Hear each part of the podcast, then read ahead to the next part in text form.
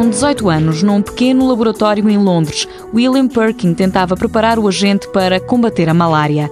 Mas a mistura trocou-lhe as voltas e na solução obtida apareceu a cor que mudou o mundo, a malveína. Foi sintetizada em 1854 pelo um senhor chamado Perkin, na Inglaterra, e que basicamente foi o início de uma revolução que fez com que nós andássemos todos vestidos de forma colorida. A investigadora Cristina Dias recorda, olhando para a cor da camisola, o primeiro corante sintético usado para tingir tecidos. Foi acidentalmente, ele estava à procura de sintetizar quinino e conseguiu uh, sintetizar, uh, portanto, a movaína, que é um corante ainda por cima lilás, que é uma cor que era muito uh, apreciada. Na altura, chegar à cor não era fácil nem barato. Por isso, Cristina Dias, da Universidade de Évora, sublinha o grande valor comercial da descoberta de Perkins. A cor, tal como nós a conhecemos hoje, era o que nós vemos nos museus, nos fatos das senhoras, que eram ricas, e dos senhores. Portanto, a cor não era acessível ao povo, não é? Registada a patente, construída uma fábrica,